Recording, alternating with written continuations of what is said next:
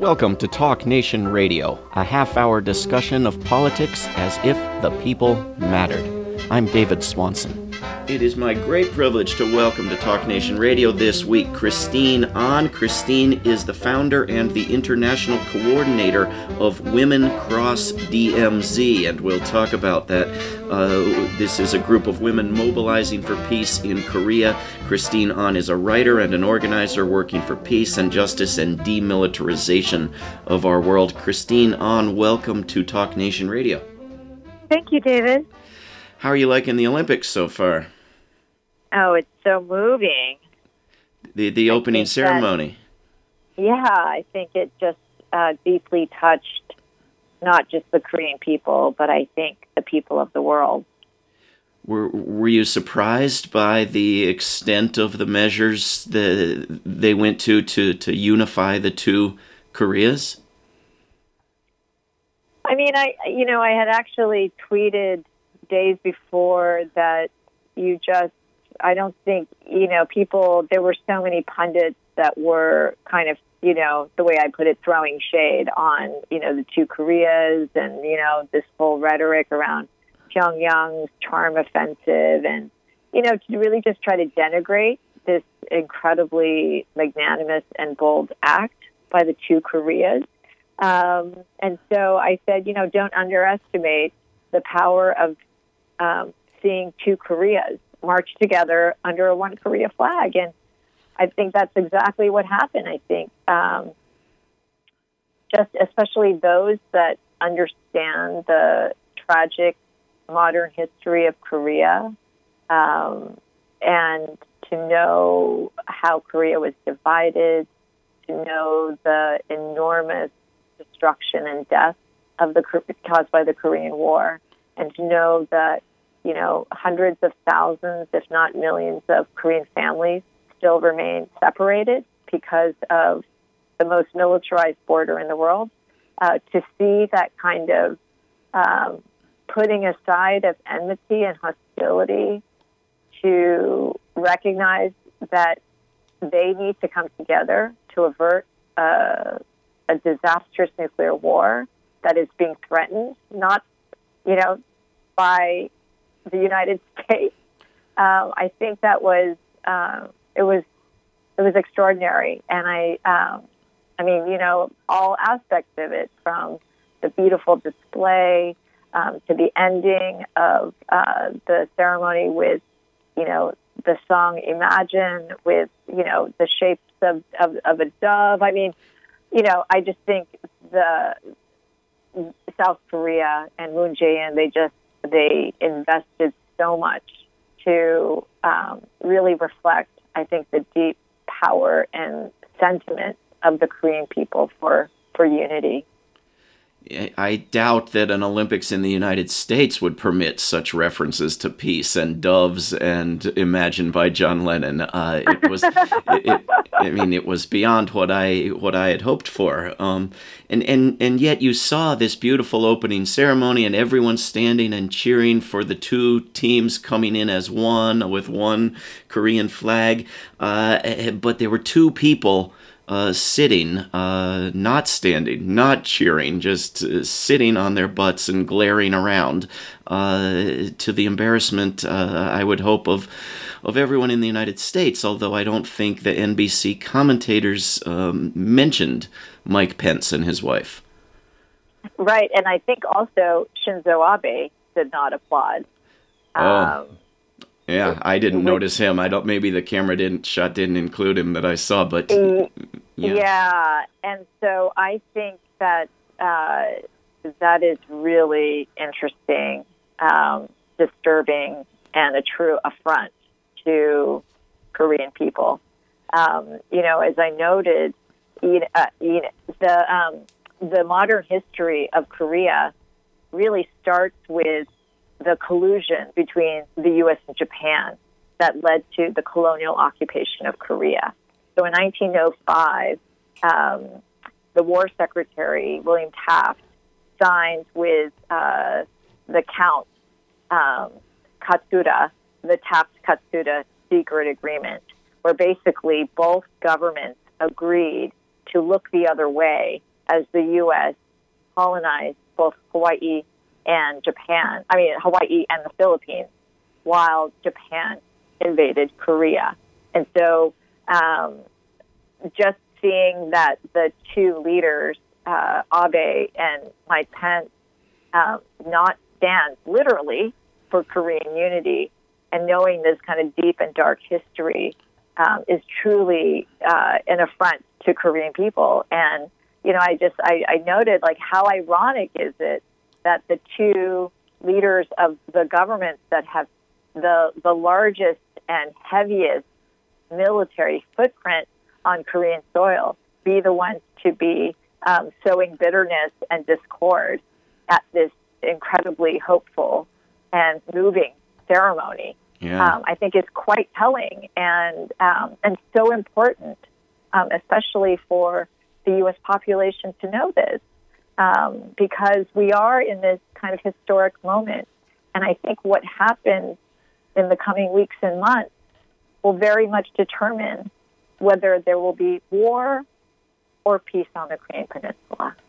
The the NBC uh, talking head, uh, I don't know the guy's name, uh, kept referring to the threat from across the border and the, the service of the U.S. troops in South Korea, and and even referred to Japan as a great model and inspiration for every single person in Korea. And NBC later had to apologize for that. Uh, I mean, what do you think U.S. viewers who watch the, this on television do you think they understood what the rest of the world was seeing? I don't know because I think that there is a grave distortion that the Korean War is just a war between North and South Korea, yeah. and that it has nothing to do with the U.S., which is incredible to me. That uh, we are, you know, in this situation where the U.S. Uh, destroyed 80% of North Korean cities through its air bombing campaign. And the U.S. is the one that divided the Korean Peninsula. and, you know, it's the U.S. that still has 30,000 troops in South Korea and regularly conducts these uh, joint war drills that is uh, provoking North Korea, that includes such things as decapitation strikes. It is actually threatening North Korea, which is why North Korea has said that they have pursued a nuclear deterrent. And so, um, you know, it's, uh, yeah, it's, it's complicated because on the one hand, it's like I think, you know, American people were so moved by this Korean unity, but have no idea what their own government is doing to create um, discord on the Korean Peninsula. But I can imagine viewers in the headquarters of Lockheed Martin and Northrop Grumman throwing stuff at the television. I mean, they don't want, they have to have the appearance of Korean disunity for the war to be between South and North Korea. Uh, and, and, and I think it's, you know, the, the U.S. understanding is even worse than that because uh, the U.S. public is now convinced that North Korea is a threat to the United States, not not just you know uh, one partner in a civil war far away, but that the the big danger to the United States, the reason for more U.S. military spending, is the threat from North Korea. Absolutely. I mean, I was just speaking in Albany last night, and I you know, I, I rolled out a bunch of statistics and a bunch of quotes like uh, the former admiral of the U.S. Pacific Command, you know, which is the command that is uh, in charge of overseeing, you know, uh, the U.S. armed and, you know, naval air forces in the Asia Pacific region based in Hawaii. And, you know, he has said that North Korea is not a threat. And, you know, they are a threat because we make them a threat, but they are not a threat. And we have given the North Koreans far too much credit. And even um, when I went to a, an event in Hawaii, that's where I, I'm based, um, you know, somebody cited the U.S. Pacific Command saying there's a 0.01% chance that North Korea would launch a missile at the United States because it would be suicide for them. And so even though I, I trot out these facts and these statistics, you know, a woman still stood up and she said, I hear you, but the images that I get about Kim Jong un and the threat to uh, American security by the North Korean government still terrifies me. And I said, well, I understand that because there is no communication between the U.S. and North Korea. And um, given what we saw with what happened in Hawaii with this false alarm about a so called North Korean missile coming towards Hawaii, that there is so much room for human error that could lead to uh, a devastating nuclear war. So I understand that, but somehow we have to drill down into the minds of the American people that um, the threat is really the um, recklessness of the Trump administration. It is the unpredictability of this administration, and that they could use, or you know, just as uh, the history of, of, of, whether it's the Bay of Pigs or you know various um, you know actions that they have done to provoke um, other countries, you know, secretly or not secretly. Um, you know, that's what worries me, I guess, is, you know, as the Mueller investigation encircles the Trump administration, that they could use a uh, some kind of military skirmish to distract the American people, um, and you know, kind of project this uh, we're strong and uh, we're strong in national defense, and you know, just like carry out this narrative that has um, worked in the past to both, uh, you know, um, just distract and confuse the American people. So um, that's my fear, to be honest with you. It's not at all that North Korea would do that. I don't. I don't think that they uh, would do that. I agree with the military, the U.S. military, that that would just be an impossible scenario. But I do worry about um, what our military or what our what the Trump administration is capable of doing yeah. some kind of malfeasance. yeah.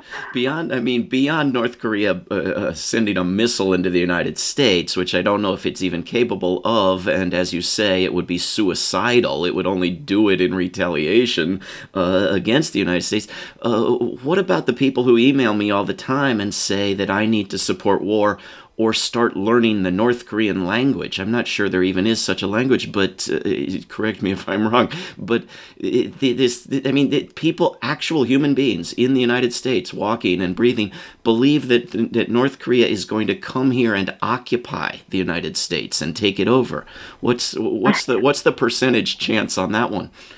I mean, zero percent chance. I mean, North Korea has been look it's an authoritarian regime. And I'm not trying to justify the kind of, of brutal humanitarian or human rights abuses that the government imposes on its people. But there is a historical explanation for why that country is as paranoid as it is.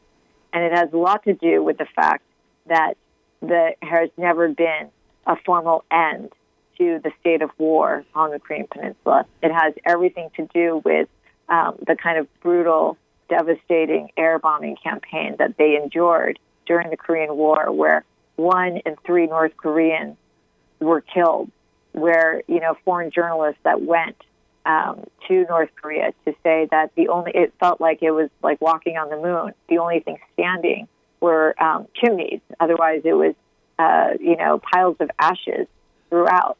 I mean, when I traveled to North Korea and I go to Pyongyang, which is a modern industrial city, um, and you know, the, our minders are saying, "Oh, and there's that so and so building," and you know, it's a restaurant, and I, you know, it's a beautiful Korean restaurant and it's a traditional Korean building. But I, I wondered why do they keep pointing that out, and that's because that was the only building that was remaining from the Korean War, and so um, if we could understand that experience of the North Korean people and how uh, farmers had to build shelters, how they had to farm at nighttime so that they wouldn't be subjected to um, just like indiscriminate bombing.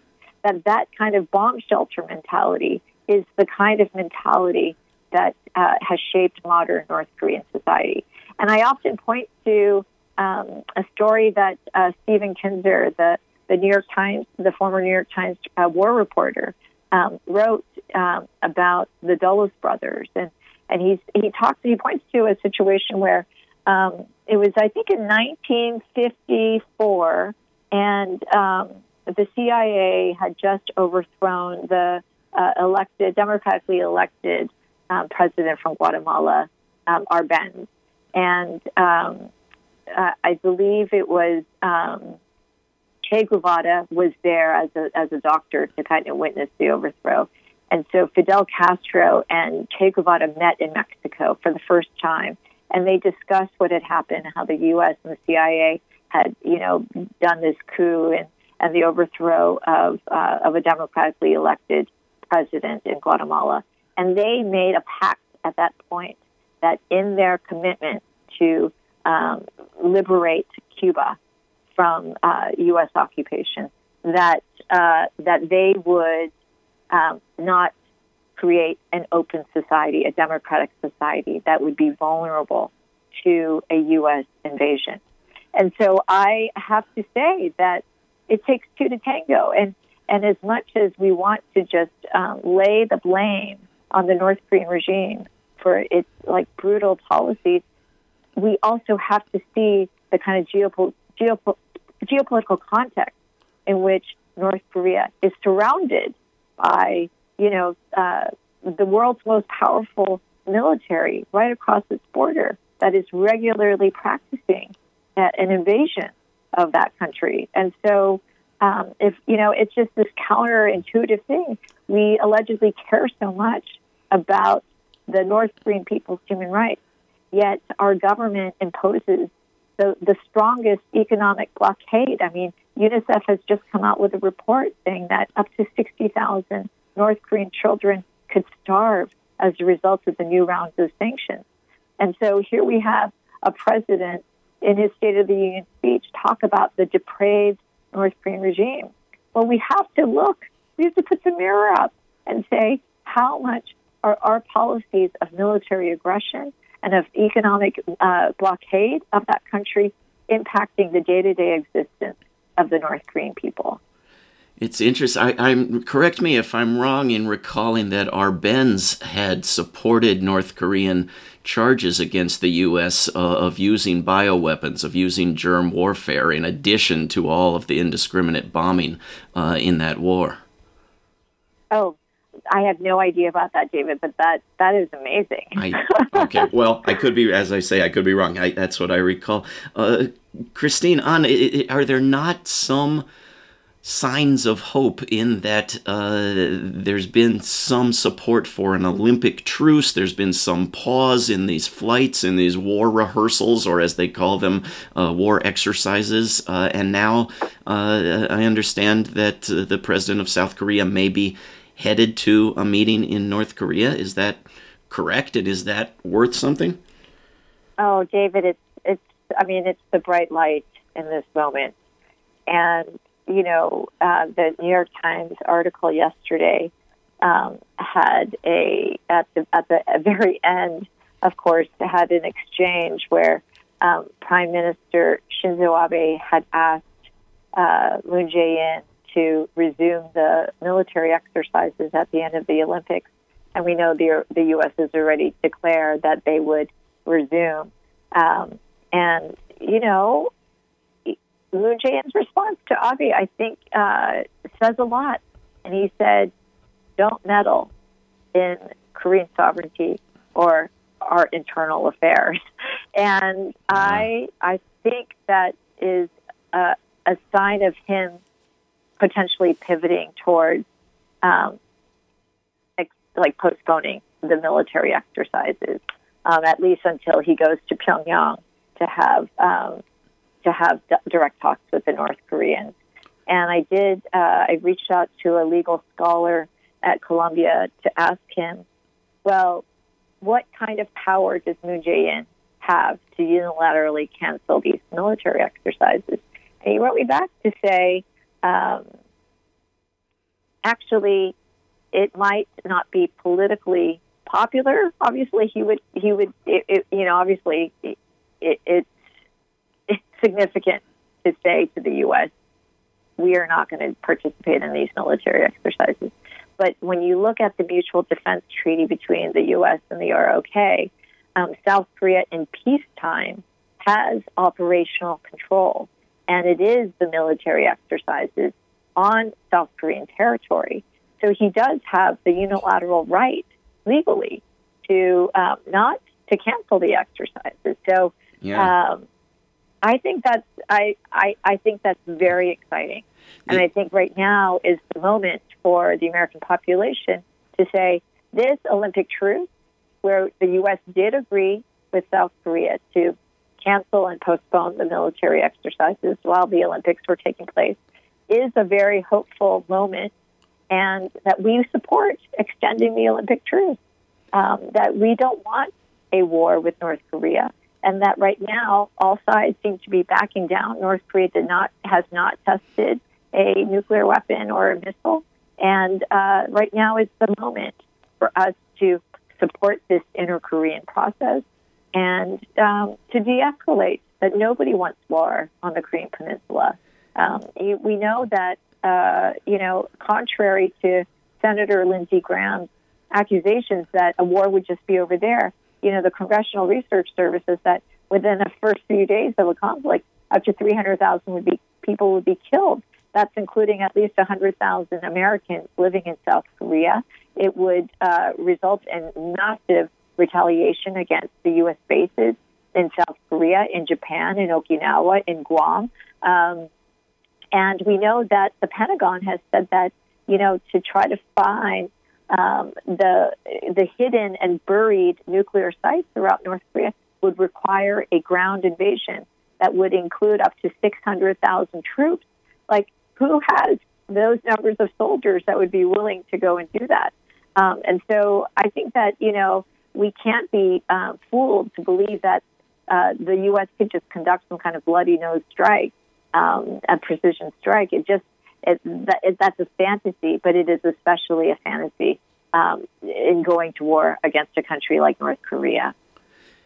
Christine Ahn when Moon Jae-in first came in, it seemed like everyone was excited. Maybe this will be the guy who stands up to the United States.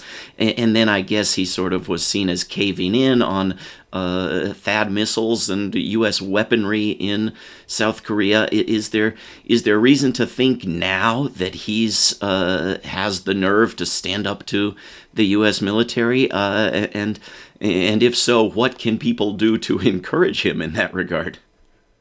Well, I think that um, I think you know when he first came in, you know, it's not like he's a green politician. I mean, he was the chief of staff under Roh Moo-hyun, so he understands the kind of enormous political, economic, and military pressure that the U.S. wields. I mean, especially on South Korea. So um, I think he was just kind of getting his footing right, and obviously the North Korean provocations with the missile tests and stuff. Obviously he has to deal with his domestic audience. And so I, you know, I think he was trying to get his footing. Um, and then, you know, basically, I think once uh, Donald Trump started to threaten North Korea that he would totally uh, destroy North Korea at the UN, um, that, you know, we saw Moon Jae-in starting to come back and say, um, there will be no military action on the Korean Peninsula without the full consent and agreement of South Korea. And even when North Korea conducted its last long range missile, he said he had a message both for Pyongyang but also for Washington, D.C., which is nothing will proceed. And um, the threats of military action must also stop. Um, and, you know, I think, you know, what was really, you know, we see all this stuff about, oh, Pyongyang is driving a wedge between the U.S. and South Korea. Well, the real wedge is being driven by the Trump administration's recklessness.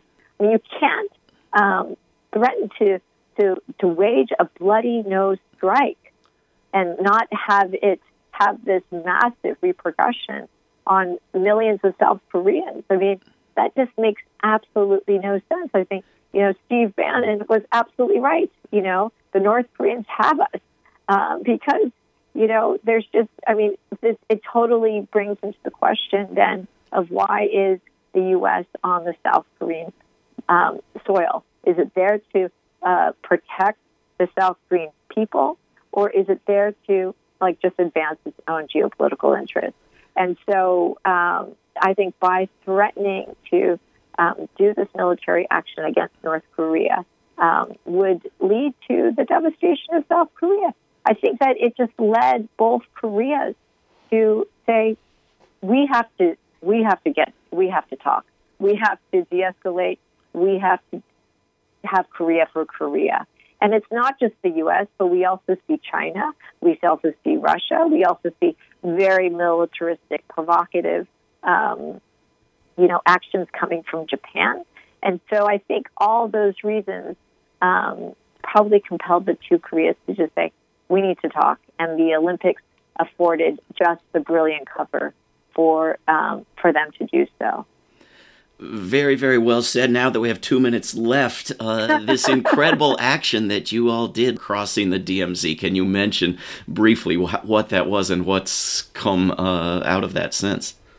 Well, we did it in 2015, I'm... and uh, 30 women crossed. Uh, we held women's peace symposiums in both Pyongyang and also in Seoul. And we marched with 10,000 women in both North Korea and South Korea, but only the international women could cross the DMZ, but we called for an end to the Korean War with a peace treaty. We called for um, the reunification of families, and we called for women's leadership in the peace process because we know when women's peace movements are involved in the peace process, not only does it lead to an actual peace agreement, but it actually leads to more durable ones. So that's what we've been pressing for. Uh, we've continued to do so. We did it in Vancouver just two weeks ago when uh, the U.S. and Canada co-convened the meeting of, foreign ministers that participated in the Korean War, um, and we'll continue to do so. And our hope is that we we will be able to cross the DMZ, and that we will be able to have some kind of action this year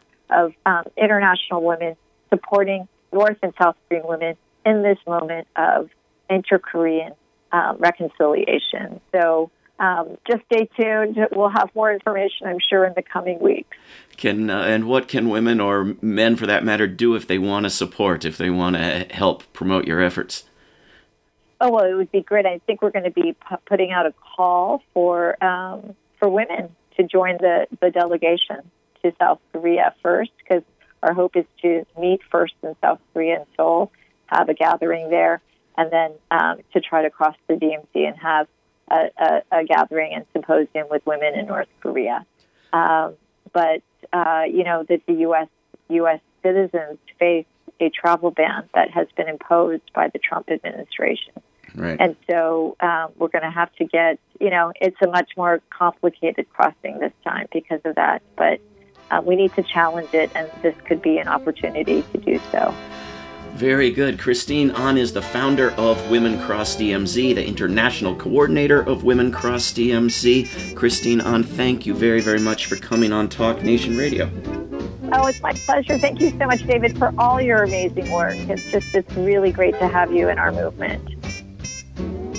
This is Talk Nation Radio. I'm David Swanson. Take action at rootsaction.org. Help end war at worldbeyondwar.org all past shows can be heard at davidswanson.org. Talk Nation Radio is produced in Charlottesville, Virginia, and syndicated by Pacifica Network. If you are listening to a nonprofit station, please support that station. Talk Nation Radio is funded by contributors at davidswanson.org. There is no way to peace. Peace is the way. Until next time.